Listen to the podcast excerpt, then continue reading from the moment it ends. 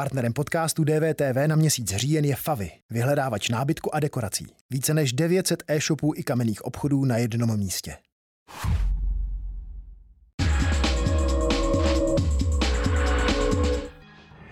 Nemáme čas, čísla jsou katastrofální. Jedna z naléhavých věd, které dnes zazněly z úst hlavních aktérů boje s koronavirem. Ráno ji vyslovil premiér Andrej Babiš. O pár hodin později následoval vzkaz ministra zdravotnictví Romana Primuly.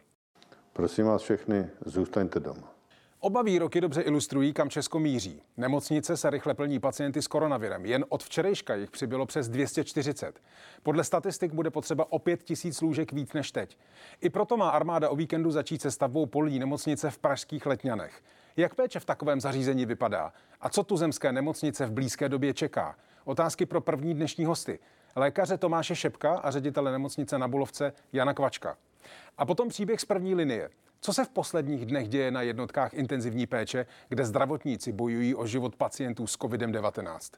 Do Ústí nad Labem jsme se spojili s lékařem Hinkem Bartošem. A potom ještě jiný boj. Boj o vládu nad Českým olympijským výborem.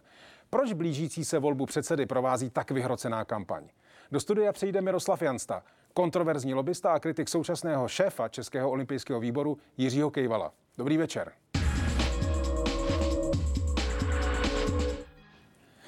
Chirurg pracující v Pražské nemocnici na Františku se zkušeností ze šesti misí s lékaři bez hranic Tomáš Šebek. Dobrý večer, pane doktore. Dobrý večer.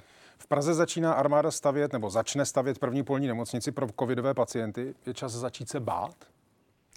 Eh, myslím, že toho strachu ve společnosti je příliš a že možná to celou situaci zhoršuje. Já bych se pořád snažil i za dramatické situace uklidňovat, protože si myslím, že se to zvládne. Eh, tohle to jsou mimochodem eh, fotografie z oficiálního twitterového účtu armády České republiky. To jsou momenty, kdy se vybírali haly v pražských letňanech. Eh, když vidíte tenhle prostor, tak s veškerou svojí zkušeností, protože jste v mnoha různých improvizovaných a polních nemocnicích prostě za svoje mise u lékařů bez hranic byl, tak tohle je prostor, jako kde se něco takového dá zřídit? Já absolutně nepochybuji o tom, že eh, česká armáda bude schopná tu nemocnici velmi dobře vybavit, eh, co se týče vlastně těch stavebních prvků, logistiky, hmm. zajistit a tak dále.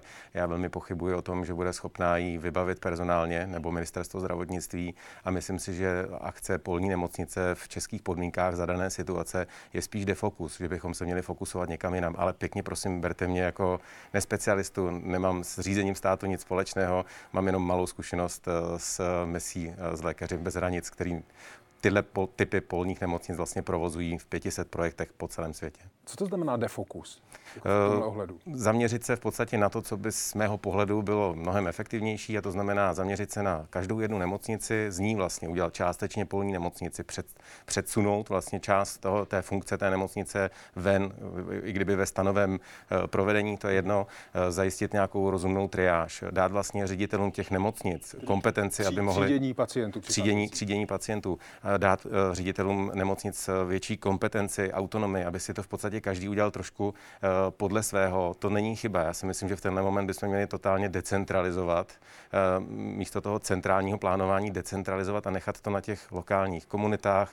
To znamená v podstatě od každého starosty, eh, hejtmana v kraji organizovat tu péči na místě, v místě, kde to ty lidé dobře znají, než vlastně stavět takovýhle projekty na zelený louce. To znamená, že uvažuje se o 500 eh, lůžcích, 500 lůžcích, tak to nebude fungovat? Uh, jak... V čem může být problém u něčeho takového? Já bych rozhodně nechtěl říct, že to bude neúspěch. Eh, minimálně z pohledu referenčního projektu do příští pandemie se můžeme mnohé naučit. Já bych tak si hrozně... je ale zjevně bráno jako, eh, nevím jestli referenční projekt, ale jako projekt, který by měl zabránit tomu, až ta čísla, která teď vidíme, doběhnou ze 14 dní do přímo pacientů. Já bych strašně tady nerad seděl v, jako v, z titulu dalšího specialisty, co hovoří. Já tomu upřímně tolik nerozumím, ale myslím si, že ta zkušenost nebo to, co mi velí zdravý selský rozum je, že jako referenční projekt to může být fajn, ale tu sílu bych napřel, jak jsem říkal, do těch jednotlivých nemocnic. Přeorganizovat péči v baráku, ve kterém to znám, od ředitele do toho posledního sanitáře je podle mě mnohem efektivnější, jednodušší a bude to ve výsledku e, e, efektivnější, než, jak jsem říkal, stavět nemocnici na zelené louce. Když se bavíme o tomhle, armáda to zvládne, jak jsem říkal, hmm. z pohledu toho logistického, ale vůbec nechápu, kde se vezme ten personál, který už teď chybí. To je důležitá otázka. Armáda říká, že eh, by poskytla, kromě jaksi toho logistického zázemí a technického, že by poskytla 100 zdravotníků, jestli jsem dobře četl. Kolik by 500 lůžek covidových pacientů vlastně potřebovalo toho obslužného a zdravotnického personálu? Kdybych si představil, že to opravdu bude ta super sofistikovaná péče, to znamená ventilovaní pacienti na pětistech lůžkách, tak si myslím, že jenom personál středně zdravotnický, řekněme sestry, by tam museli být v počtu minimálně 500 až 1000 na jednu směnu, která může být 12 hodinová.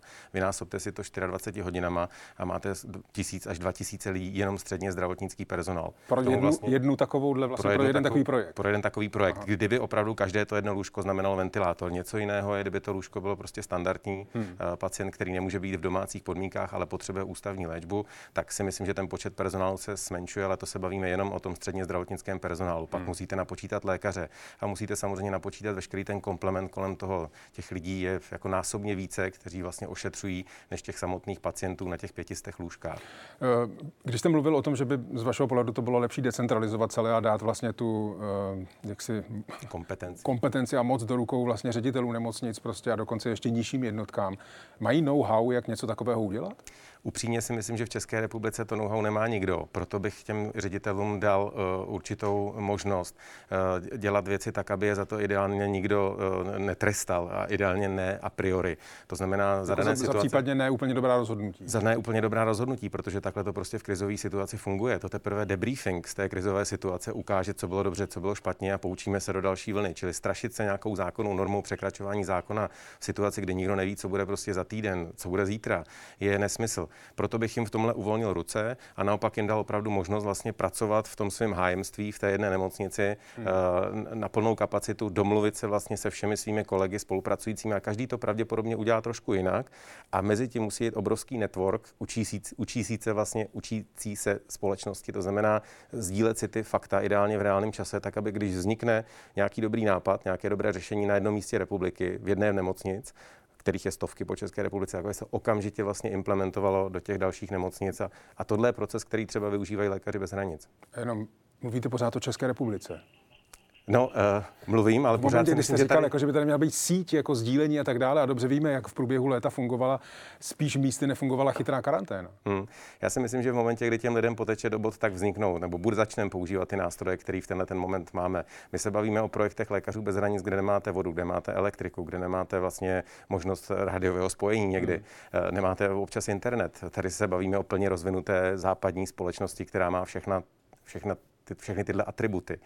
Já jsem zastáncem toho, že v tenhle moment by se mělo přestat eh, tolik mluvit a začít víc dělat, ale dělat to ideálně tak, aby to bylo opravdu efektivní řešení. A já, když se mě na to ptáte, co si myslím o nemocnici, o které zatím vůbec nic nevím, jo, bavíme se tady o tom, když to vzniklo pár hodin zpět, ano, ano. tak eh, ne, nedovedu to kompetentně říct, ale myslím si z té zkušenosti, to není správná cesta. Správná cesta je skutečně z každé jedné nemocnice, v každé jednotlivé obci, eh, okrese, kraji, udělat zařízení, který bude částečně nafouklý uh, tou, tou polní složkou a bude schopný pojmout násobně větší počet pacientů. Samozřejmě za podmínek, kdy všichni budou náročněji uh, absolvovat každou jednu jednotlivou službu, ale to se dá během pár týdnů zvládnout. Já věřím, že zdravotnictví je schopný to zvládnout i s těma prostředkama, které teď máme, jenom to musí být rozumně řízený.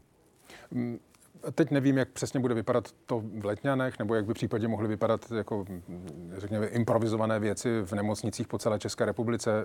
Všiml jsem si dneska, že fakultní nemocnice v Brně má ve svých plánech zařazenou možnost, že by na dvoře postavili prostě vlastně stán a bylo tam něco takového, o čem vy mluvíte, něco předsunutého.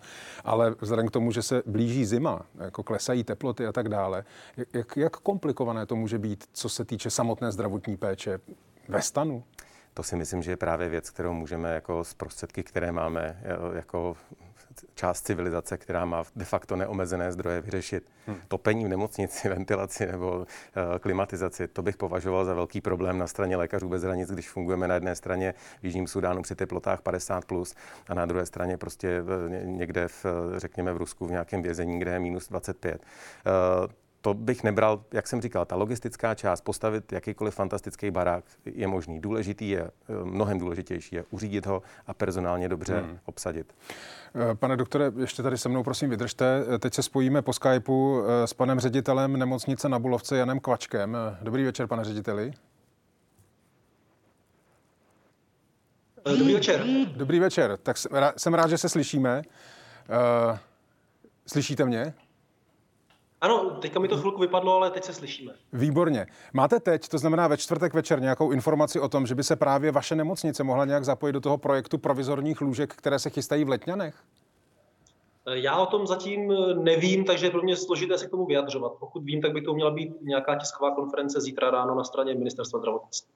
Kdyby vlastně takový požadavek přišel, byl byste schopen ho nějak personálně naplnit? Tak takhle, my bychom samozřejmě mohli část eh, personálu asi přesunout eh, do Letňan, nicméně my ten personál využijeme u nás. Takže já předpokládám, že v první řadě využijeme ten personál v nemocnicích, kde máme fyzicky pevné budovy a ty pacienty bychom vlastně pokládali na lůžka na standardních odděleních, až pokud by vlastně byl problém s kapacitou těch nemocnic, tak až potom by se používala eh, takováto infrastruktura. Uh, nevím, do jaké míry jste slyšel předchozí část rozhovoru uh, s doktorem Tomášem Šepkem tady ve studiu, ale uh, jak se vlastně díváte na celý ten projekt 500 lůžkového, jaksi nového, řekněme možná polního zařízení v Letňanech, s tím, že zatím ještě není úplně jisté, jak to bude personálně zajištěno? Tak z mého pohledu je to jednoznačně systémová záloha, protože před nedávnem vlastně proběhla i v médiích byla vidět zpráva o tom, že podle těch vlastně černých scénářů, podle těch pesimistických, pokud by tedy nastaly, které modeluje Ústav zdravotnických informací a statistiky, bychom mohli opravdu dojít k tomu, že vyčerpáme lůžkovou kapacitu v České republice, tak je asi racionální se pro ten případ samozřejmě připravovat a vymýšlet něco dalšího. Nicméně takhle takhle špatně na tom ještě nejsme. To znamená, zatím tedy pro nás jako pro nemocnice je klíčové vyčlenit si kapacity uvnitř nemocnice a je samozřejmě dobře, že stát uvažuje o tom, co by se stalo, kdyby nemocnice vlastně byly úplně vyčerpány. Vy, pane řediteli, vedete nemocnici s největším specializovaným oddělením na infekční choroby v republice. Jak jste na tom momentálně s volnými kapacitami? Tak eh, jedna věc jsou aktuální volné kapacity a druhá věc jsou volné kapacity, které jsou disponibilní v řádu několika dnů.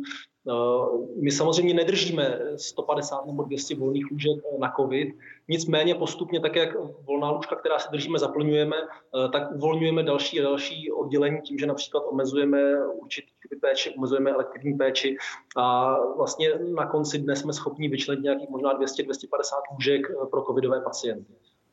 Máte nějakým způsobem spočítáno nebo mm, jako vyprojektováno do budoucnosti, kdybyste se dostali na hranu svých schopností? Tohle je pro nás strašně obtížné odhadovat, protože my nedisponujeme samozřejmě těmi nástroji, abychom si to mohli odhadnout. My nemáme pandemický model naplněný stávajícími daty, stávajícími parametry těch vládních opatření. Toto má Ústav zdravotnických informací a statistiky. Od toho my máme vždycky nějaké odhady na nejbližší období, kolik zhruba v Praze bude nových nakažených který den ale sami si toto nejsme schopni namodelovat, protože nemáme ty vstupy potřebné. Neměli byste je mít? No, rádi bychom je, eh, rádi bychom je měli, my dokonce, co se týká té teoretické stránky, té, té, té, té statistické stránky, tak takový model vyvinutý máme, ale nemáme ho jakoby eh, čím naplnit a jak ho používat. To znamená, eh, to znamená dneska, dneska jsme schopni se dívat jenom nemo, nemoc daleko dopředu, tak bych to řekl. Uh, nechci být jako příliš konkrétní, ale co to znamená nemoc daleko dopředu?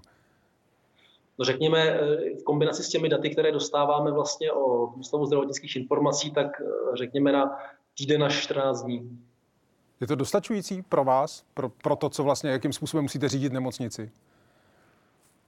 No, já bych to řekl takhle. Eh, vzhledem k tomu, tak všichni vidíme ta čísla růstu těch nakažených, která vlastně předčila všechna očekávání, vlastně jsou, vlastně jsou opravdu v tom nejpesimističtějším scénáři. Za této situace de facto bez ohledu na všechno ostatní, my musíme dělat ty nejopatrnější a možné kroky. To znamená, my opravdu připravujeme tu největší možnou kapacitu, kterou jsme, kterou jsme schopní. Pokud si na konci dne řekneme, že jsme to přehnali, že jsme připravili, já nevím, příliš mnoho lůžek, eh, tak to vlastně bude dobře. Jo? Nejhorší situace by byla, kdyby nám ta, ta kapacita došla. Eh, co se týká vašich lidí, to znamená lékařů, zdravotních sester a vůbec zdravotního personálu, jak vlastně tu současnou situaci zvládají? Tak ta situace je samozřejmě pro všechny náročná a je stresová. Každé to oddělení, které se přetvoří na COVID oddělení, a to je třeba si uvědomit, tak pokud je to mimo infekční kliniku, tak je to něco, s čím se ti lidé vlastně běžně nesetkávají.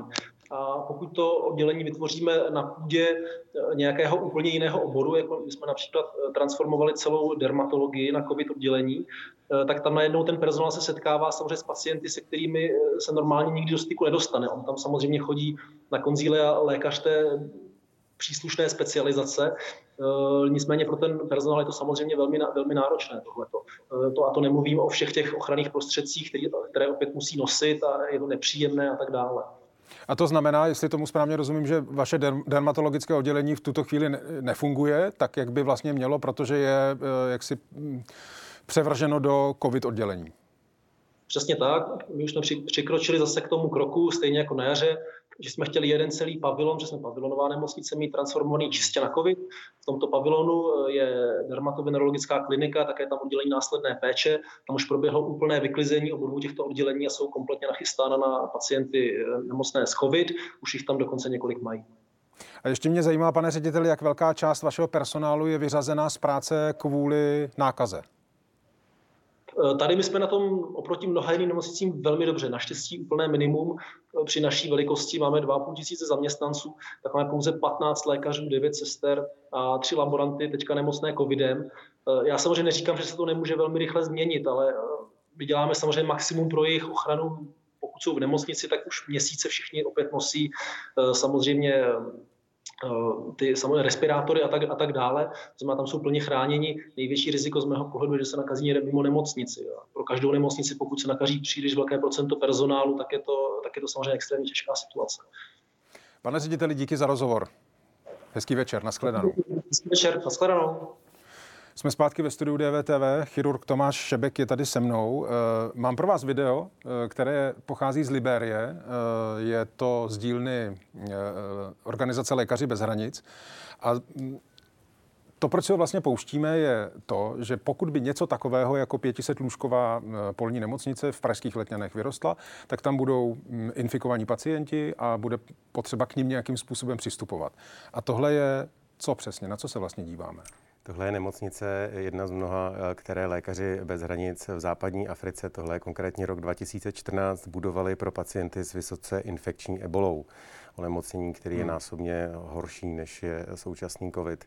Eh, velmi specializované pracoviště s řádově desítkami až stovkami lůžek a jak jsem říkal, jedna z mnoha takzvaných ETC, eh, Ebola Treatment Center, eh, které lékaři bez hranic za tím účelem budovali a myslím si, že tu pandemii nebo epidemii lokální v tom roce 2014 a stejně tak i v jiných letech úspěšně zvládli. Právě díky té zkušenosti té schopnosti nasadit eh, jak prostředky, tak hlavně potom ten personál, o kterém no, jsem mluvil. Eh, vy přímo z vaší nemocnice, myslím, mm, z nemocnice na Františku máte zkušenost, protože tam máte izolované oddělení KOVES, eh, mu říkáte. KOVES jsme měli vlastně na jaře, já jsem byl jeho součástí, teď jsou to vlastně jednotlivá mm-hmm. oddělení, které vlastně absorbují pacienty s COVID-19 nemocnění. No ta moje otázka vlastně, Ebola je, jak jste sám říkal, to je ještě jako úplně jiný příběh, předpokládám, od COVID-19, ale eh, bude potřeba prostě mm, jako přijmout nějaká opatření, když tam bude 500 lidí nakažených COVID-19? No, eh, já bych právě se znovu vrátil k tomu, co jsme diskutovali před chviličkou, eh, srovnal to, že v té nemocnici pan eh, eh, ředitel mluvil za mě teda velmi jasně, být diplomaticky, tak on by se možná taky klonil spíš k tomu, že by v té nemocnici vlastně, představte si, máte eh, intenzivisty, kteří se starají o pacienty s tím onemocněním. Těm může v první vlně přijít vlastně na pomoc super specialista jiné specializace, protože to zvládne pod metodickým vedením. Pak můžete pozvat sekundární lékaře, pak můžete pozvat juniorní lékaře. Vlastně posouváte ty kapacity neustále na ten hotspot a ty zbyt dostupné, nebo té zbylé části té nemocnice, které taky musí zajistit chod vlastně, tak postupně obsazujete uh, lidmi, které máte po ruce. Jako méně a méně vlastně kvalifikovaný. Přesně tak, méně a méně Aha. kvalifikovaným. Já si dovedu představit, že můžou nám v tenhle ten moment velmi efektivně pomoci studenti medicíny, ale ne, že je pošlete do Letňan v počtu tisíc, aby se tam motali jak nudle v bandě a nebyli schopni se do toho provozu zapojit. Právě proto si myslím, že je mnohem lepší organizačně infiltrovat postupně studenti medicíny. Vy můžete vlastně na třeba té triáži, to jsou potom osoby, osoby, které mohou mít zdravotní kurz, Jo, a vy můžete vlastně nafukovat tu nemocnici de facto do nekonečna a udělat z ní velmi efektivní polní nemocnici, která má ale v tom centru ten kamenný barák, ve kterém ty lidi jsou zvyklí pracovat, znají svoje prostředky a svoje možnosti a prostě zvládnou tu situaci mnohem lépe, než když pošlete personál, který se vlastně sejde ze všech koutů republiky zřejmě, bude se strašně dlouho hledat, komunikovat. Každý jeden bude mít svůj názor. V takovéhle krizi je strašně potřeba, aby ty lidé respektovali nějakou autoritu. Tam musí jasný leadership. Já si nedovedu představit ze zkušenosti z České republiky, že by vlastně tohle nastalo. My to teprve poznáváme, jak se chovat v krizi. Pro nás je to zcela běžné jako lékaře bez hranic. To znamená, tam musí být jasný leadership, musí být nějaké manuály, ta nemocnice musí být perfektně seštelovaná. To si myslím, že se dá stavět na tom, co už teď existuje, byť eh, pan ředitel a mnoha dalších vlastně v tenhle moment neví, čemu čelí, tak, to bude, tak tomu budou čelit mnohem efektivněji, než když postavíte něco na zelené louce. A mimochodem, když vám dojdou kapacity, teď se vůbec nebavíme o lůžkových kapacitách, vám dojdou primárně personální kapacity v České republice. Hmm. No tak je úplně jedno, že máte nemocnici na Zelený louce v Letněnech. To můžete mít jako záložní plán, tak co se stane? Pošlete tam 500 pacientů na lůžka, kde ty lidi prostě budou ležet bez jakýkoliv pomoci na okraji Prahy mně to přijde prostě v tenhle moment čistě logicky jako neúplně efektivní plán, proto jsem mu říkal, že to je defokus, že bych se zaměřil na ty jednotlivé nemocnice. Rozumím. A když se vrátím k nemocnici, ve které pracujete, to znamená Pražská nemocnice na Františku, tak eh, na jaře jste měli jako specializované izolované oddělení, vlastní výtah, prostě izolované od ostatních těch, a teď to nemáte. Tehdy jsme si mysleli, že to je v podstatě něco jako Ebola.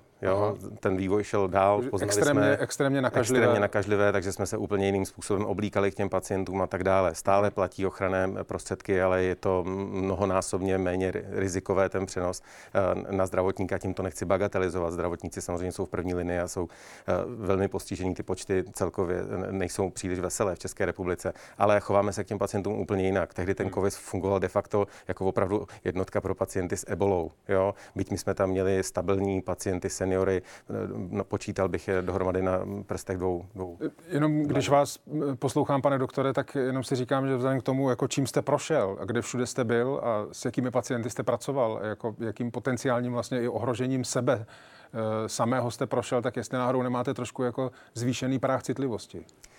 Uh, vůči něčemu, co by mohlo hrozit? To si nemyslím. Já tohle vůbec neberu jako jednoduchou situaci. Uh, strašně bych si přál, aby byla řešena ideálně efektivně. Moc rád bych viděl tu, jak jsem říkal, decentralizaci, protože to je jediný klíč k tomu, jak můžete zvládnout krizi. Prostě nemůžete uřídit tu krizi ze zhora. Vy musíte dát opravdu kompetence těm jednotlivým lidem, jak jsem říkal, na úroveň de facto obce aby se obec postarala o vše občany, když už vám jako dojdou veškeré prostředky, tak takhle by to mělo fungovat. Tak to fungovalo ve středověku a tak to funguje velmi dobře v těch komunitách, třeba v zemích, ve kterých se eh, vyskytujeme. Tam na rozdíl od České republiky nemáme to zázemí. Tam prostě není to materiální zázemí ani to personální zázemí a přesto zvládneme takovou věc, jako je Ebola. No, uh... A pak je tady ještě jedna věc, a to já nevím, jestli vy jste se s ní u lékařů bez hranic setkal, ale třeba z té jarní zkušenosti z italského Bergama, tak tam evidentně nastala. V momentě, kdy vlastně ty lokální eh, jaksi, kapacity prostě přestaly stačit, tak lékaři tamní říkali, my jsme se prostě museli vlastně rozhodovat například kvůli věku, komu tu pomoc už poskytneme a komu už, nebo ještě poskytneme a komu už ne. Jako jsou na tohleto čeští doktoři připravení? No já si myslím obecně, že každý den zdravotník je připraven, aspoň doufám, pomoci svému pacientovi. Když by došlo na úplně totální krizi, tak se vám ty klapky zúží tak, že uvidíte svého jednoho jediného pacienta, o kterého se budete starat. To prostě k tomu jako ta situace dospěje, kdyby byla opravdu velmi kritická. Já si myslím, že v dnešní době je nesmysl třeba mě jako chirurga posílat na home office. Já už bych v tenhle ten moment měl být vlastně záložní kapacitou pro kolegy intenzivisty, abych de facto lapidárně řečeno byl schopný kroutit knoflíkem doleva doprava na tom ventilátoru a měl toho anesteziologa, který si potřebuje 4 hodiny odpočinout na telefonu v případě, že prostě pacient se, jeho parametry se nějakým způsobem mění. Mm-hmm. Tohle bych považoval za mnohem efektivnější, než mě vyslat na home office. Ale mm, na to se neptám. Ptám se vlastně na to, a to je možná akorát moje neznalost prostě jako lékařského řemesla, ale mám pocit, že vy jako lékař se nerozhodujete a neříkáte, tohle je prostě 80-letý pacient a má ještě tato onemocnění, tak vlastně tomu tu péči nedáme a budeme léčit tohohle padesátníka. Takhle uh-huh. se myslím, nerozhodujete, nebo ano? V případě masového neštěstí. No ano, ale to jsme, to jsme to vlastně je, uvidíme to je, situaci. No, tak musíte to od něčeho odvinout. Za mě masový neštěstí je referenční bod. Tam skutečně tímhle tím způsobem uvažujete, komu tu šanci dáte, ale neděláte to z hlediska věku a jiných parametrů. Tam, tam to děláte v podstatě, jakou máte kapacitu Aha. a kolik lidí byste zachránili, kdybyste zachránil jednoho konkrétního pacienta versus dal šanci třeba čtyřem dalším. A to je ten úplný extrém. A já neříkám, že tady máme masové neštěstí, uh, nic takového ani neočekávám, hmm. ale chci říct, že vlastně tímhle tím způsobem uh, mělcej se nakonec bude každý jeden zdravotník rozhodovat a bylo by fajn, aby k tomu to měl určitou autonomii a kompetenci a nakonec, jak jsem říkal, ten leadership. A ten leadership má přijít ne od ministra zdravotnictví, ale má podle mě přijít z toho lokálního, co zná, to hmm. znamená od ředitele, od primáře. Tam se znovu vracím zpátky do těch nemocnic a říkám, nechte ty nemocnice pracovat, jak jsou zvyklé, pokuste se jim poskytnout maximum prostředků a informací, nechte mezi sebou ty informace sdílet, aby se okamžitě učili, prostě aby každý jeden zajímavý nápad, který v republice vzniknul, tak byl i hned implementovaný, ale nechte to, nechte to na těch lidech, kteří tomu v ten moment jako prakticky rukama rozumí. No a ještě by mě, byste to říkal, jako, že byste jako chirurg dokázal kroutit knoflíkem na ventilátoru. Myslím, že takhle jednoduché to asi není. Není, já jsem to chtěl jenom zjednodušit pro naše posluchače, ale ve skutečnosti eh, my jako specialisté se staráme běžně o pacienty na IPu. Já neumím ventilovat pacienta, ale dokážu po své 20 leté praxi s metodickým vedením někoho, kdo může být fakt vzdáleně toho pacienta aspoň základně obsloužit. Mm-hmm. Jo? Nebude mít třeba perfektní ventilační parametry, ale bude živej. A Eh, když se teď podívám na své sociální sítě vnitřně, tak jsem tam viděl několik takových, jako nevím do jaké míry nadsazených věcí, kdy eh, jak si anonymní lékaři doporučovali svým známým, eh, bylo by dobré se teď nedostat do nemocnice, protože hmm. prostě tam třeba nebude nikdo, kdo bude umět tohle ošetřit, tohle zaintubovat a tak dále. Hmm. Je to reálné? Uh, víte co, já se v tenhle ten moment strašně bojím opírat o cokoliv, co je na sociálních sítích. Mně připadá, že už se to jako úplně zvrhlo a uh, já bych hrozně rád hlavně jako během třeba i toho svého dnešního vystoupení lidi hlavně uklidnil. Hmm. To je to, co teď fakt jako všichni potřebujeme. Dát nějakou naději, že to existuje, že to je udělatelný. Zatím uh, řešíme, kdyby. Ono to pravděpodobně v nějaké podobě přijde, ale potřebujeme na to být v podstatě klidu. V klidu potřebujeme reálně tu situaci zvládnout a tomu nepomůže žádná panika. Takže o sociálních sítě bych se neopíral Tyhle informace o anonymních lékařích jsem nezaregistroval, nedovedu se k tomu vyjádřit, ale ten systém je plně funkční. Pan ředitel to potvrzoval, hmm. že v tenhle ten moment jsou schopní postarat se o kohokoliv. A když se ten problém bude eskalovat a bude se dobře řídit na druhou stranu, tak to zvládneme. Jak velkou důvěru máte v to, že se bude dobře řídit? Mm. Rozumím tomu, že jako, jako člen eh, Lékařů bez hranice nemůžete vyjadřovat k politickým otázkám, to chápu. Na druhou stranu, tohle není zas tak politická otázka. Uh, já bych si přál, aby prostě v tenhle ten moment, eh, jak jsem říkal, já naprosto důvěřuji tomu, že Česká armáda je schopná to zařízení postavit. Hmm. Mimochodem musím říct, že třeba Česká armáda eh, nejednou naslouchala mimo jiné i lékařům bez hranic a naopak hmm. lékaři bez hranic se učili, jakým způsobem Česká armáda vlastně obsluhuje svoje polní nemocnice. Hmm. My si know-how sdílíme, takže to není vůbec nedůvěra ke kolegům a České armádě jako takové. Eh, oni prostě dostanou povel, aby postavili zdravotnické zařízení, tak ho postaví připraví a možná ho nějak personálně uh, uh, vybaví. Ale to je ten defokus mimo jiné i mediální. My se soustředíme prostě na nějakou jednu nemocnici v Letněnech, 500 lůžkovou. Já myslím, že by ta podpora právě měla být nasměrovaná na ty jednotlivé nemocnice. A já fakt doufám, že jsou tam prostě kompetentní lidé, hlavně na úrovni těch jednotlivých samozpráv, který, ať už to bude řízený jakkoliv, tak nakonec vezmou rozum do hrsti a budou to prostě dělat nejlépe, jak mohou. Mimochodem, kdo by měl uklidňovat? Já si myslím, že v tenhle ten moment snad úplně všichni. Tak primárně by to měly být média. Každé jednotlivá relace televizní, rozhlasová začíná počtem čísel nakažených.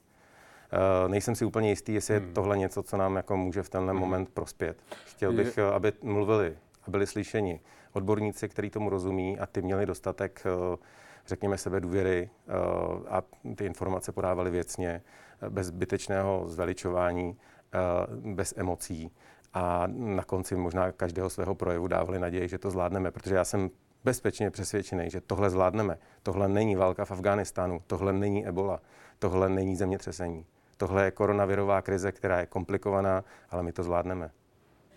A líbil se vám projev eh, pana ministra zdravotnictví?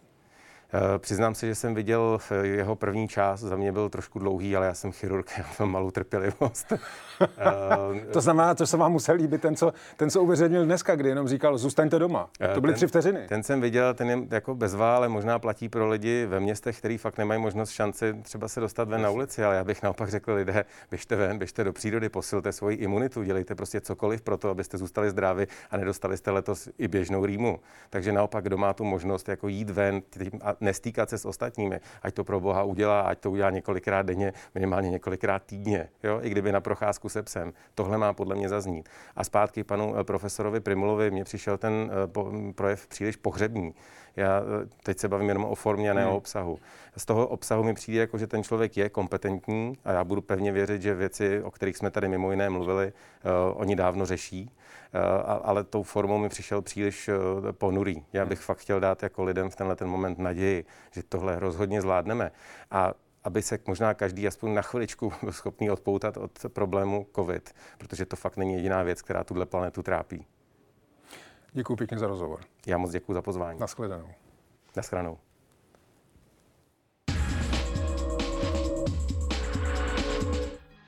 Jak vypadá práce lékařů v první linii a jak se chystají na další nápor pacientů? Do Ústí nad Labem zdravím Hinka Bartoše, vedoucího lékaře jednotky intenzivní péče infekčního oddělení Masarykovy nemocnice a také jednoho z autorů výzvy z první linie. Dobrý večer. Hezký večer ze severních Čech. Eh, to, co jsou, pane doktore, pro většinu společnosti ve statistikách jen čísla, tak pro vás to jsou konkrétní pacienti. Jací lidé teď vlastně končí kvůli nemoci COVID-19 na jednotce intenzivní péče? Tak eh, je to celé spektrum pacientů eh, nejrůznějšího věku.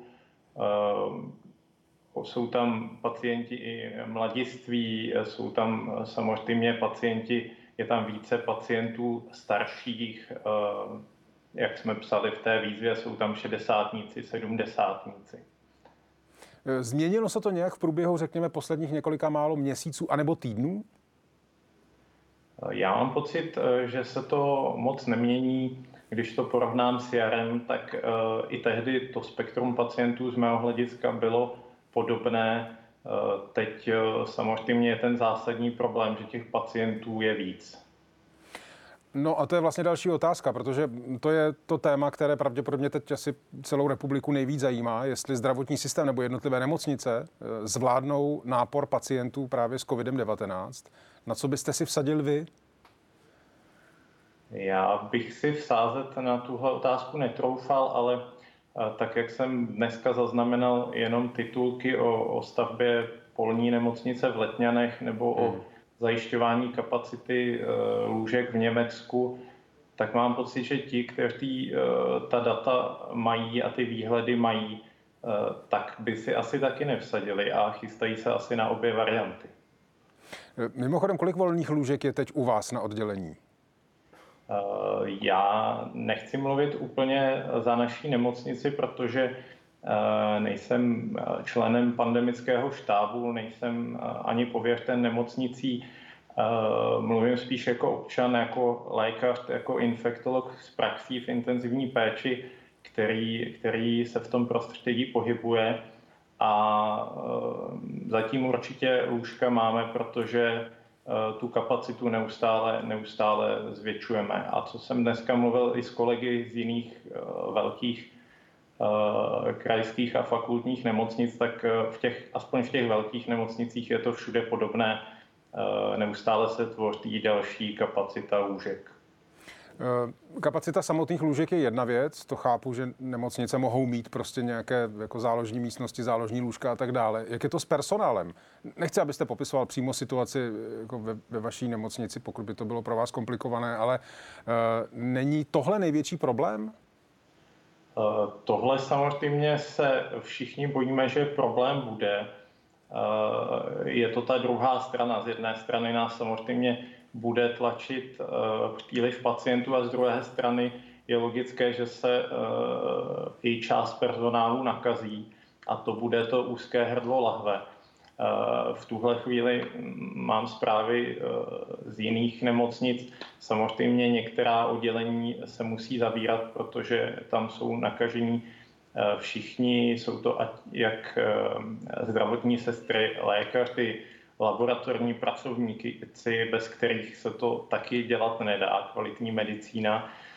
Na druhou stranu dobrou zprávu je, že je dost zdravotníků z různých oddělení, kteří se sami hlásí, že už jako pro ně nastal čas, aby nám šli pomoct, aby šli pomoct do té, do té péče o covidové pacienty a těchto lidí si moc vážím. Um jak, jak realistické je? Protože minimálně státní činitelé mluví o tom, že mm, řekněme v pátých a šestých ročnících eh, lékařských fakult je zaparkováno něco přes 2000 lidí, kteří by mohli nastoupit vlastně a starat se o pacienty s COVID-19. Jako, jak reálné je pro člověka třeba, která, který je zubař nebo je prostě profesí lékař úplně jako z jiného ranku, než jste třeba vy, tak jak reálné je pro něho se postarat o takového pacienta? Uh Teď mluvíme o studentech nebo už hotových lékařích? Pardon, rozdělíme to nejdřív na ty studenty.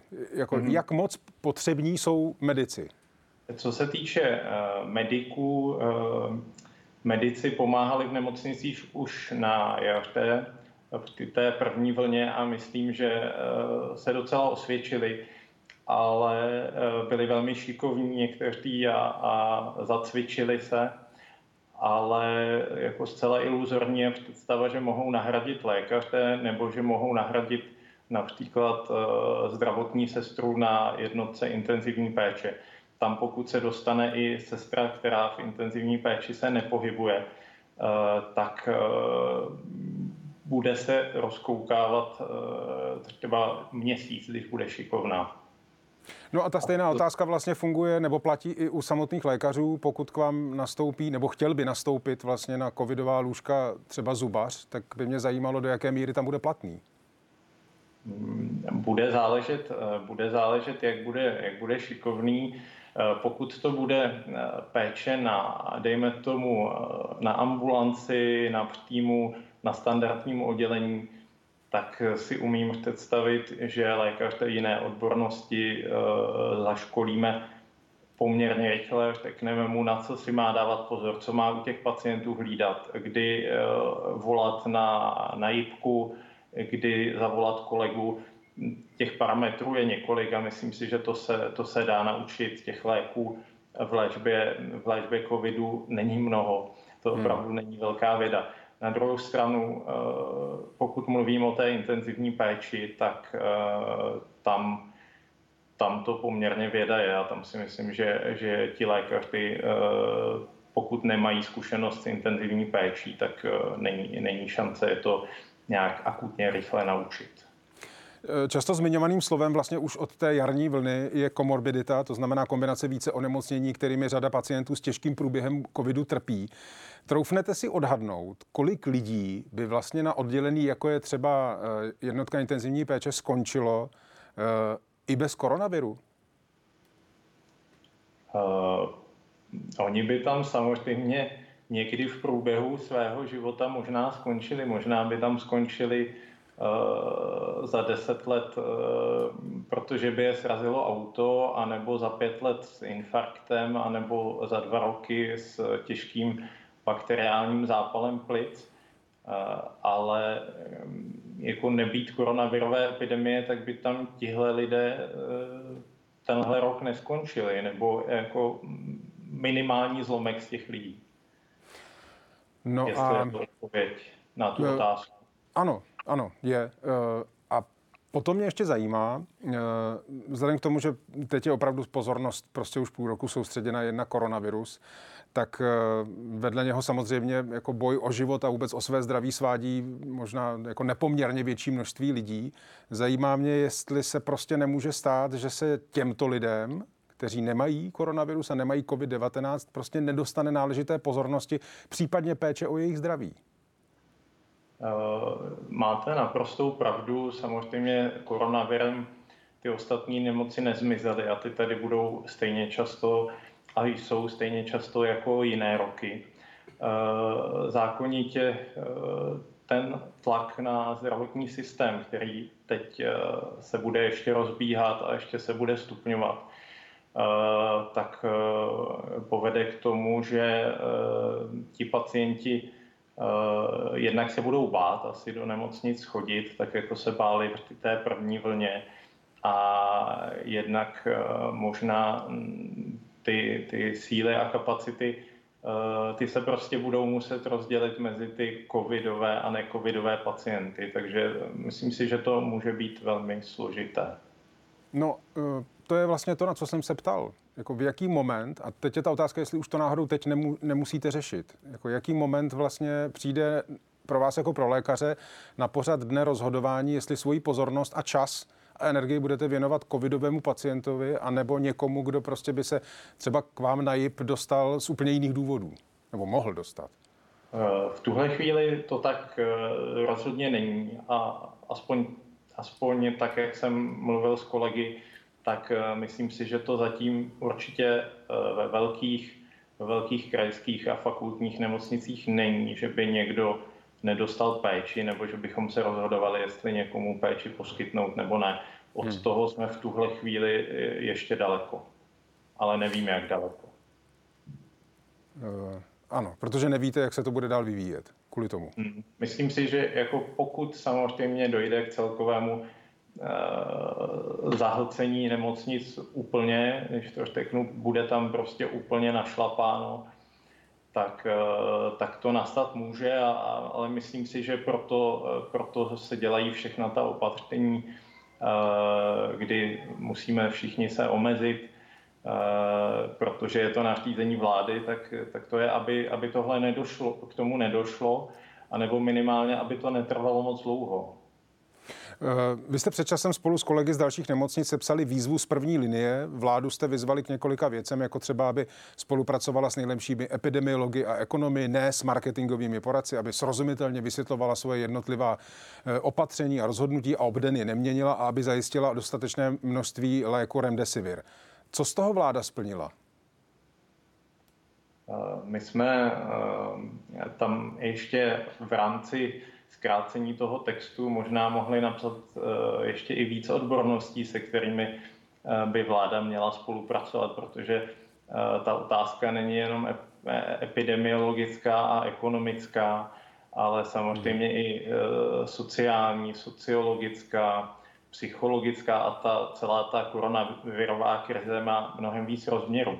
Ale pokud se ptáte na to, co z toho vláda z naší výzvy splnila, tak eh, myslím si, že to eh, měnění a neměnění obden to bohužel zatím pokračovalo, to jsme asi viděli všichni. A dostatek remdesiviru zatím naštěstí máme. Pane doktore, děkuji za rozhovor. Hodně zdraví. Naschledanou. Děkuji za pozvání. Naschledanou.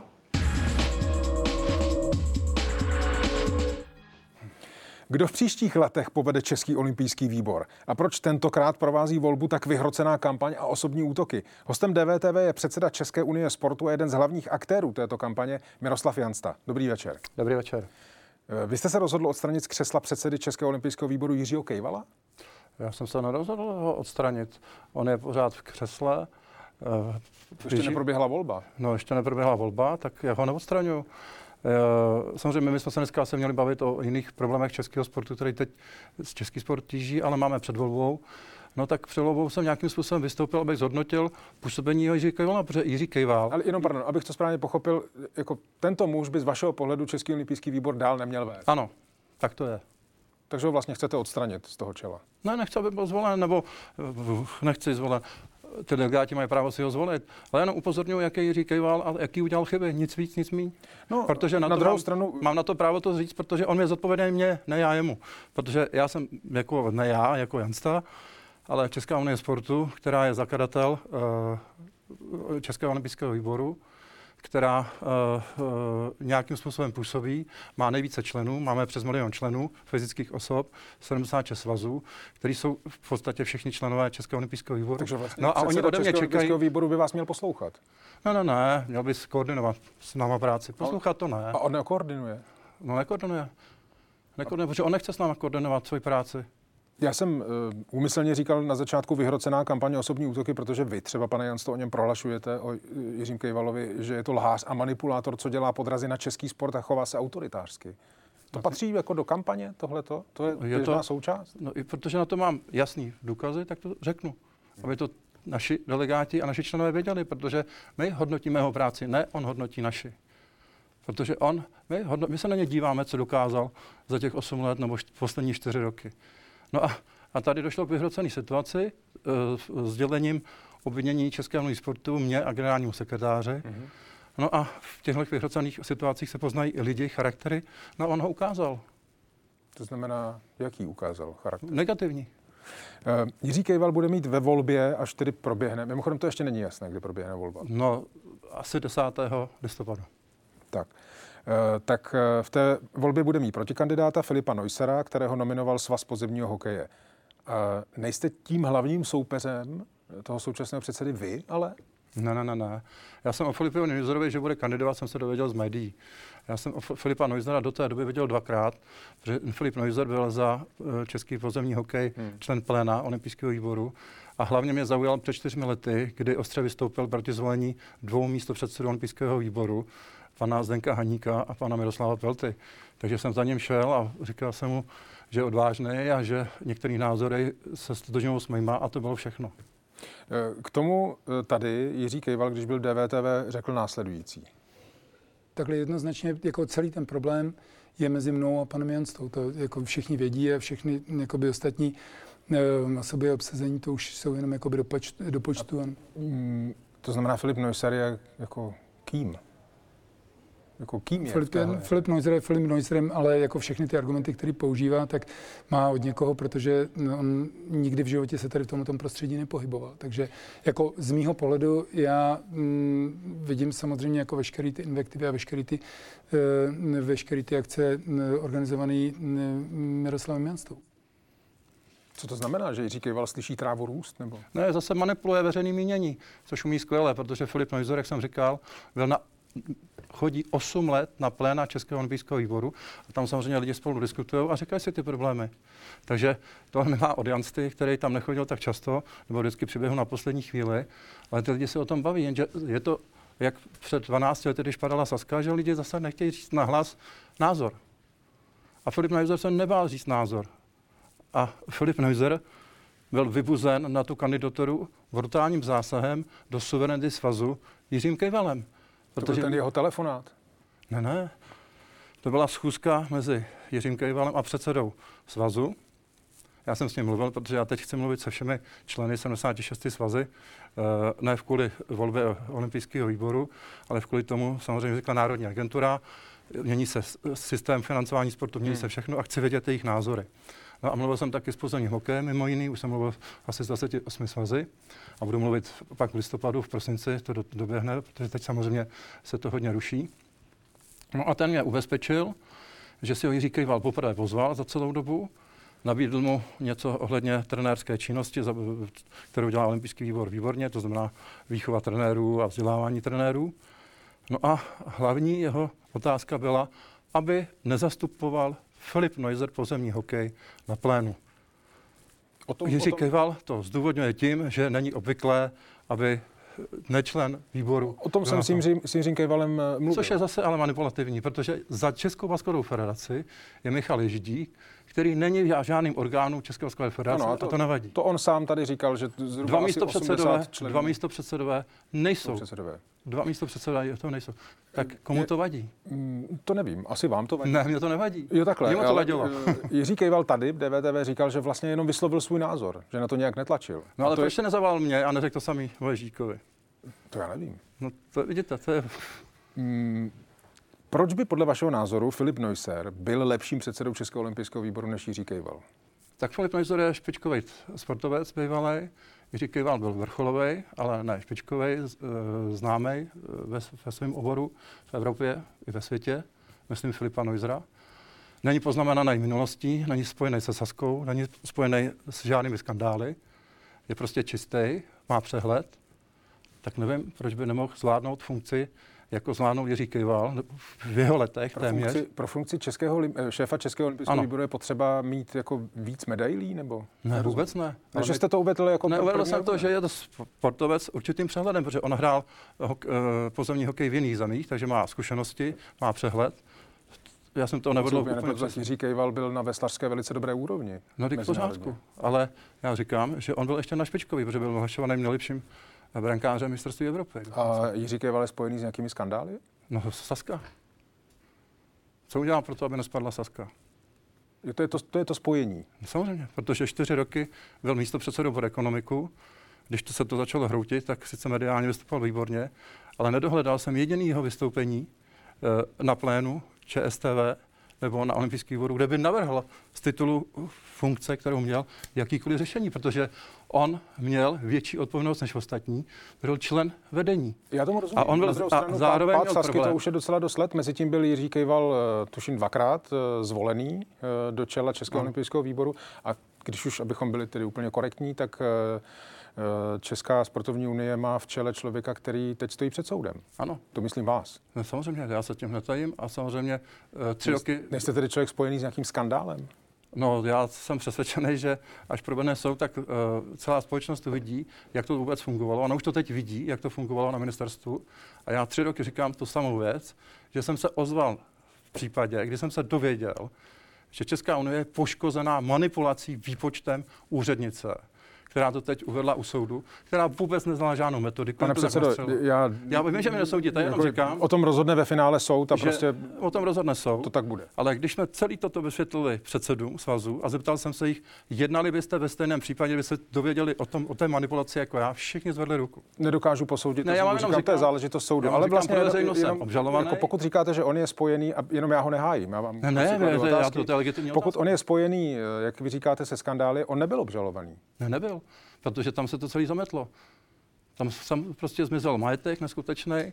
A za to může Jiří Ne, ne, ne, ne, za to může vedení ČSTV, za to může vedení ČOV, za to může vedení Sokola, za to může vedení autoklubu. Takže jinými slovy, tak vlastně to po konstatoval těch, soud. Po těch letech, kdy Jiří Kejval vede Český olympijský výbor, tak podle vašeho názoru on teď škodí českému sportu? Ne, on, Jiří Kejval, zákulisně rozdělil a poškodil český sport a to bylo v momentě sdělení, škody, eh, sdělení obvinění mě a Českého sportu, jak jsem říkal na začátek.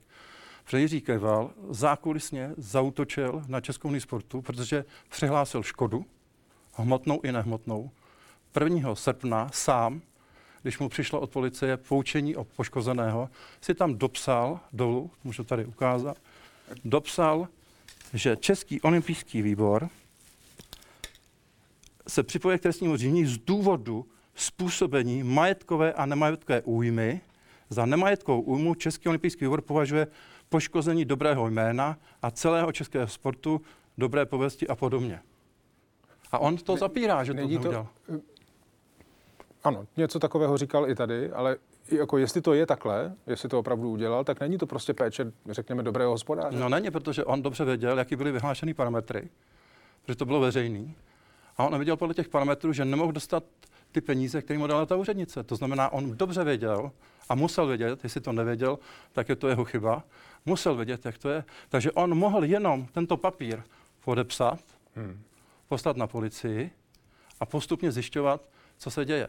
A on to udělal, on udělal, on udělal krok, kdy zautočil na náš majetek tímto, protože řekli jim, že jsme ho poškodili. Hmm. Udělal se sám 1. srpna a až 5. září ne, že to projednával výkon, výkonný výbor hned. Až 5. září to předložil výkonnému výboru. Jestli, Zároveň... Jestli, jestli dovolíte, pane předsedo, k, to, k téhle věci Jiří Kejval tady v DVTV říkal tohle. My jsme jednoho dne dostal dopis od policie České republiky, kdy ta policie nám, nás informovala, že jsme byli, teďka to řeknu lidově, okradení. E, já jsem statutár, takže to zodpovídám, nicméně jsem šel na výkonný výbor, přišli tam právníci a právníci řekli ano, napišme, že o tom nevíme, že jsme byli okradeni, ale že, že, že aby jsme se jim finálně mohli vyjádřit, že chceme nahlídnout do spisu, abychom věděli, co se vlastně stalo. Takže jste museli zůstat. Takže Ano, museli jsme zůstat. Načež jsme nahlídli do spisu a po třech měsících nám právníci dali stanovisko. Zase jsem to nerozhodoval já, ale rozhodoval to výkonný výbor. A oni řekli, eh, nevnímáme tam žádnou ani hmotnou, ani nehmotnou škodu. Takže jsme to napsali, to bylo těsně před olympiádou v Pyeongchangu a tohle jsme poslali České, ne, policii České republiky. A potom se nás, eh, potom ještě zpětně, abychom odešli jako účastníci řízení, tak právníci nám řekli, že nám to nedoporučují. Co přesně na tom špatně? No, protože řekl zase.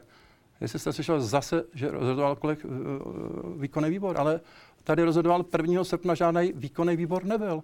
1. srpna Jiří Kejval jako fyzická osoba, jako jediný statutár olympijského výboru přihlásil hmotnou i nehmotnou škodu.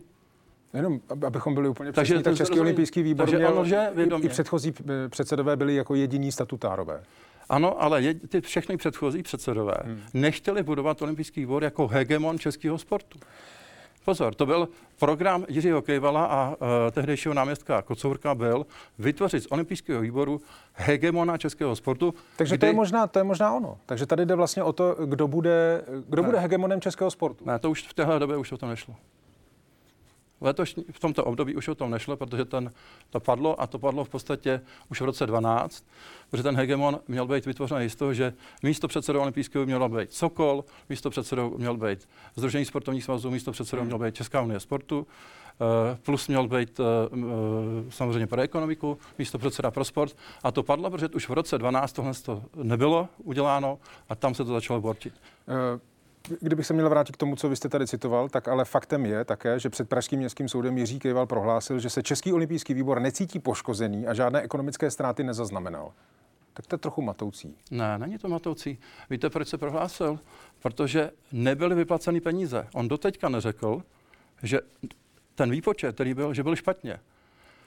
V obžalobě je jasně braný stažení toho, že, že Pardon, není poškozen. Předsedo, já, já opravdu s vámi nechci rozebírat. Ne, ne, já jako to chcete, abych vám to vysvětlil. No, mě vlastně zajímá, jako v momentě, kdy vlastně jako už po několikáté vlastně říkáte, jako že on řekl tady zase, prvního nebylo tohle, to bylo to tak a tak. Rozumím, chápu, máte na to právo, názor, třeba máte i pravdu, nebo má pravdu Jiří Kejval, to já nevím, ale zajímalo by mě, jako tímhle s tím, co on případně dělal, tak on ničí český sport? To je ono? Ne, on ho zákulisně rozdělil, protože samozřejmě to vyvolalo bouři. Uvědomte se, že já jsem, jsem když jsme tohle probírali na výkonný výboru, ty lidi chtěli okamžitě odvolávat Jiřího Kejvala, protože to brali jako prostou léž, prostý útok. A potom ještě druhá věc, co udělal okamžitě v srpnu, šel na televize Seznam, nebo já nevím, jak se to jmenuje, šel na Seznam, hmm. a tam prohlásil, že Česká unie a já jsme netransparentní, protože nechceme jeho skvělý registr sportovců, který vyvinul, ale který mu leží v šuplíku, vyvinulo za desítky milionů. Nejdřív ho vyvíjel pro českou spořitelnu, kdy chtěl český spořitelně nabízet český sportovce. Jak to souvisí? No souvisí to s tím, že eh, my jsme měli ten registr za stovky tisíc vyvinutý. Ty sportovce máme máme jasně daný na našich stránkách, najdete, kolik máme sportovců, když to na stránkách olympijského výboru ještě minulý, předminulý týden nebylo vidět, kolik má vůbec členů. To znamená, on zautočil dvakrát veřejně a neveřejně to jsme se museli dovědět uh, vlastně od některých členů olympijského výboru, výkonného, který samozřejmě se to nelíbilo, tohle to, co se stalo. Ještě bych rád věděl jednu věc. Vy jste, eh, pane předsedo serveru iSport.cz řekl, takže místo toho, aby Jirka, tím myšleno hmm. Jiří Kejval, zavolal a chtěl si vyjasnit, co se děje, tak se přidal k trestnímu oznámení a přihlásil škodu. Co jste si představoval, že by padlo v tom telefonu? Jako co byste mu řekl, kdyby vám zavolal? Jak mu řekl, uh, řekl bych, popsal mu, co se stalo protože jsem už měl to obvinění, tak jsem, bych mu řekl, co se stalo. Hmm. On vůbec nepolemizuje s tím, že by on podepsal tento, toto, poškoze, toto prohlášení poškozeného, to, to je poučení, to mohl podepsat, jenže on navíc tady napsal, že je poškozený hmotně i nehmotně, že má škodu a že ji chce vyčíslit po nahlídnutí do spisu. To znamená, už tady to prohlásil, to znamená, kdyby si dal čas a dal na ty právníky, o kterých mluví, a on na ně nedal, protože ty právníci mi samozřejmě volali a distancovali se od tohle z toho, protože mu nedoporučovali toto podepsat. Jeho, ať řekne, který, tak ať jeho, řekne, který... Já se moc mám... omlouvám. Jeho právníci, kteří pracovali v jeho prospěch, volali vám a omlouvali se vám? Samozřejmě. Ještě jednou. Právníci, kteří pracovali v jeho prospěch, Právníci nepracují v jeho prospěch. Ty právníci pracují pro český sport, ty tam nejsou pro Jiřího Kyvela, pro Tak já myslel, že to byli právníci, volali... kteří pracovali ne. pro něho. No to nevím, jaký on má. To má říct, který právníci mu to doporučili. Ale právníci, kteří pracují pro olympijský výbor, tak mi oba dva volali a říkali, že mu to nedoporučuje, protože samozřejmě věděli, eh, co to vyvolá. A, pane předsedo, vy jste právník. Vy byste jako právník Českého olympijského výboru do, jako té fabulace doporučil jeho předsedovi, aby v takhle komplikované věci vzal telefon a zavolal prostě vám a domlouval s vámi něco po telefonu? Ne, vůbec ne. On by měl zavolat a sejít se nad tím. Já neříkám, že by to mělo být po telefonu. Já, jak bych postupoval? Já bych ho zavolal, jako podívej se, co se děje, co s tím budeme dělat. Já bych mu normálně lidsky řekl, pojď co s tím dělat. Já tady se přihlásím, uh, podepíšu to poškozenýho, to musím, že jo, to je jasný. Hmm.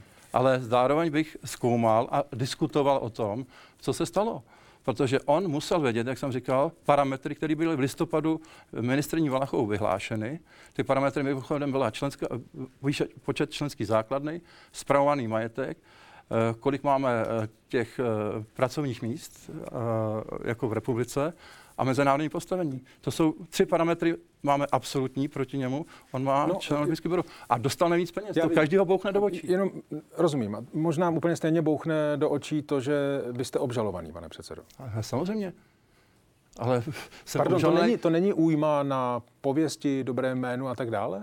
Já vím, ale přesto, že Pardon, jsem, a je, počkej, přesto, že jsem, samozřejmě to je újma, ale přesto, že jsem obžalovaný, tak jsem dostal 99% mandát na plénu Česk, eh, České unie sportu, která měla v ten moment 143 delegátů. Olympijský výbor má, eh, tam ani nevím, kolik přesně delegátů, protože část jsou členové, část jsou nečlenové, což je taky paradox. Takže já jsem dostal mandát zvolených 143 delegáty če, uh, valné hromady České unie. A víte o tom, že soud nakonec řekne, jestli jste vinen nebo ne, ne Samozřejmě. delegáti. Ale do, té, do té doby, než to Delegáti řekne, asi pravděpodobně nemají silnější Ale pane do té doby platí prezumce neviny a nikdo nemůže to říct, ano. že jsem vinen. E, proto jsem e, to spojoval s újmou na jménu, dobrém jménu a tak dále. Já jsem neříkal nic o vaší vině. Ne, ne, ne, my se bavíme o újmu Českého sportu, kterou, vím, to je útok na Českou unii sportu. Já hájím no, a vy máte, sportu. Vy máte Jiřímu Kejvolovi za zle, že se připojil k trestnímu řízení. Ne, já se nemám eh, jako za zle, že se, že já, se, já mám za zle, že řekl, že mu byla způsobena hmotná a nehmotná škoda. Chápu. To mám za zlý. A k tomu je potřeba i říct, že Česká unie sportu ale podala trestní oznámení na Český olympijský výbor. Nedala. tomu, že vy jste... Já jsem nedal někde na Jiřího Kejvola žádné oznámení. Nedali jste nahoru trestní oznámení Tři na fyzické osoby? výbor, ne, nedali, které nedali. se týkalo toho, že platí eh, jaksi cesty do zahraničí ne, ne, ne, úředníkům a tak dále? Tři fyzické osoby podepsali trestní oznámení, které směřovalo na udělení mimořádné dotace eh, olympijskému výboru, ale směřovalo na ministerstvo. A nebyl jsem to já, kdo to podepsal. Nebylo to Česká unie sportu tady sedící v Praze. Bylo to, protože samozřejmě toto hmm tato kauza, než, touto kauzou nežijeme my v Praze, to už je celá republika, protože Česká unie sportu má 92 územních pracovišť a má milion členů a samozřejmě to naštvalo kde koho. Víte, kolik jsem měl telefonů a různých dalších jako diskuzí o tom, co udělal Jiří Kejval a olympijský výbor? To není jako uh, kauza Miroslava Jonsty, o čem teď tady mluvíme. To je kauza, která žije celý český, sport, celý český sport. Pane Jans, to nezlobte se na mě, ale já to musím jenom zopakovat. Já Vy jsem obžaloval. Ano, ale Takže ta kauza... je dost obtížné o tom neuvažovat ale jako o kauze kauzo, Miroslava Jansty. Ano, ale to je kauza českého sportu, protože to je systémová kauza, kde je, já jsem jeden z těch obžalovaných, protože nás Co tam přesně ví. se přihodilo českému sportu? Jako, jako v jaké je teď, teď nebereme koronavirus prostě a tak dále, ale tohle, co se tady děje teď, jako jak je český sport poškozen? Co se, co se přihodilo? No, posled, po, přihodilo jako to, že, jenom pardon, to, co mi tady to... popisujete, že jako máte mezi sebou nějaké spory, jako lidi to štve, to se děje normálně. Českému sportu se přihodilo to, že vlastně eh, pádem Sasky skončilo i to drobné financování, co bylo. A my jsme se dohodli, nebo já jsem v tom roce 11, protože já to dělám jako koníčka, Eh, neberu si provize ze získaných peněz, kterých jsem získal přes miliardu pro český sport, myslím pro basketbal a pro Českou unii sportu. Neberu si žádný plat, neberu si vůbec nic, nemám řidiče, nemám nic, nemám služební telefon a mám to jako koníčka. A šlo mi o to, aby český sport se dostal adekvátní postavení, jako má česká kultura. Proto jsem, jsme prokázali, jsme zachránili jsme majetek České unie sportu. Já jsem přebíral Českou unii sportu s 252 milionů dluhem. Zachránili jsme to bez dotací. Já všechno dělám bez dotací. Ale ty dotace jsem, a na to jsem obžalován, to byly dotace do České republiky. To nebyly tady do Prahy pro mě, pro můj platy tady v Praze. My hospodaříme za svý peníze v Praze a ty lidi, těm lidem se ty peníze sebrali. A teď u toho muset, soudu... Budete o tom muset, pane předsedo, přesvědčit soud. Ano, ale u toho soudu už se to ukazuje. U toho soudu, a ten je veřejný, tak tam lidi vidí. Dobře. A novináři, kteří tam jsou a píšou o tom, vnímají, jak vlastně úředníci ministerstva postupovali, protože klíč je u ministerstvo, kde nefungoval systém, nefungoval vlastně to rozdělování, které mělo být, které by mělo být transparentní, jak Chápu. o tom všichni mluví. A proto my jsme jako Česká unie sportu vždycky prosazovali, aby peníze, státní peníze vždycky šly přímo na klub a na svaz. A, a vrcholné organizace jako ČUS, ČOF a další by měly umět hospodařit hlavně za svý. Pokud 10. listopadu, říkal jste 10. listopadu, hmm. bude volba eh, předsedy Českého olympijského výboru, tak eh, jak velkou šanci tomu dáváte, že to bude někdo jiný než Jiří Kejval? To znamená s největší pravděpodobností, protože tam je jediný protikandidát Filip Noyce. Jak jsem říkal, volit budou dvě skupiny.